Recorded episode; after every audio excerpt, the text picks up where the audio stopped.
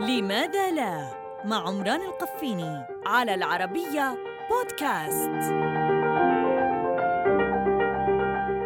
لماذا لا تفيض البحار وتغرق اليابسة؟ ستقول لي ولماذا تفيض؟ وأقول لك لو وضعت وعاء فيه ماء وحركته ماذا يحصل؟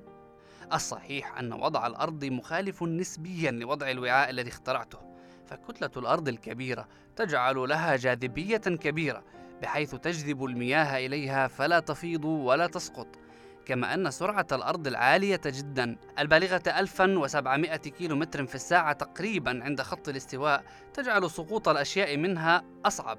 وهنا نعود للوعاء المخترع الذي لو حركته بسرعة أعلى فسيقل حجم الماء الساقط منه.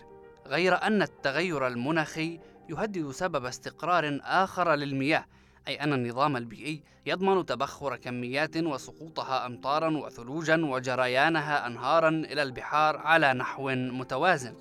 التغير المناخي يذيب الجليد ما يجعل المحيطات عرضة لارتفاع منسوبات المياه فيها ويجعل مدننا الساحلية عرضة للغرق.